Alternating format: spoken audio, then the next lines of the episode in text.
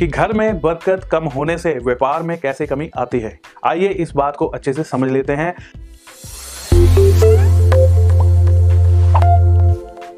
तो सबसे पहले बात करते हैं कि घर में बरकत बढ़ाने के लिए आपको क्या करना चाहिए।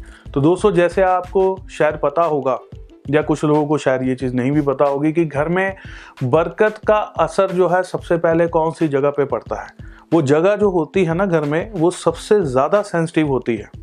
यहाँ पर उसका असर जो है सबसे पहले पड़ता दिखाई देता है बरकत का।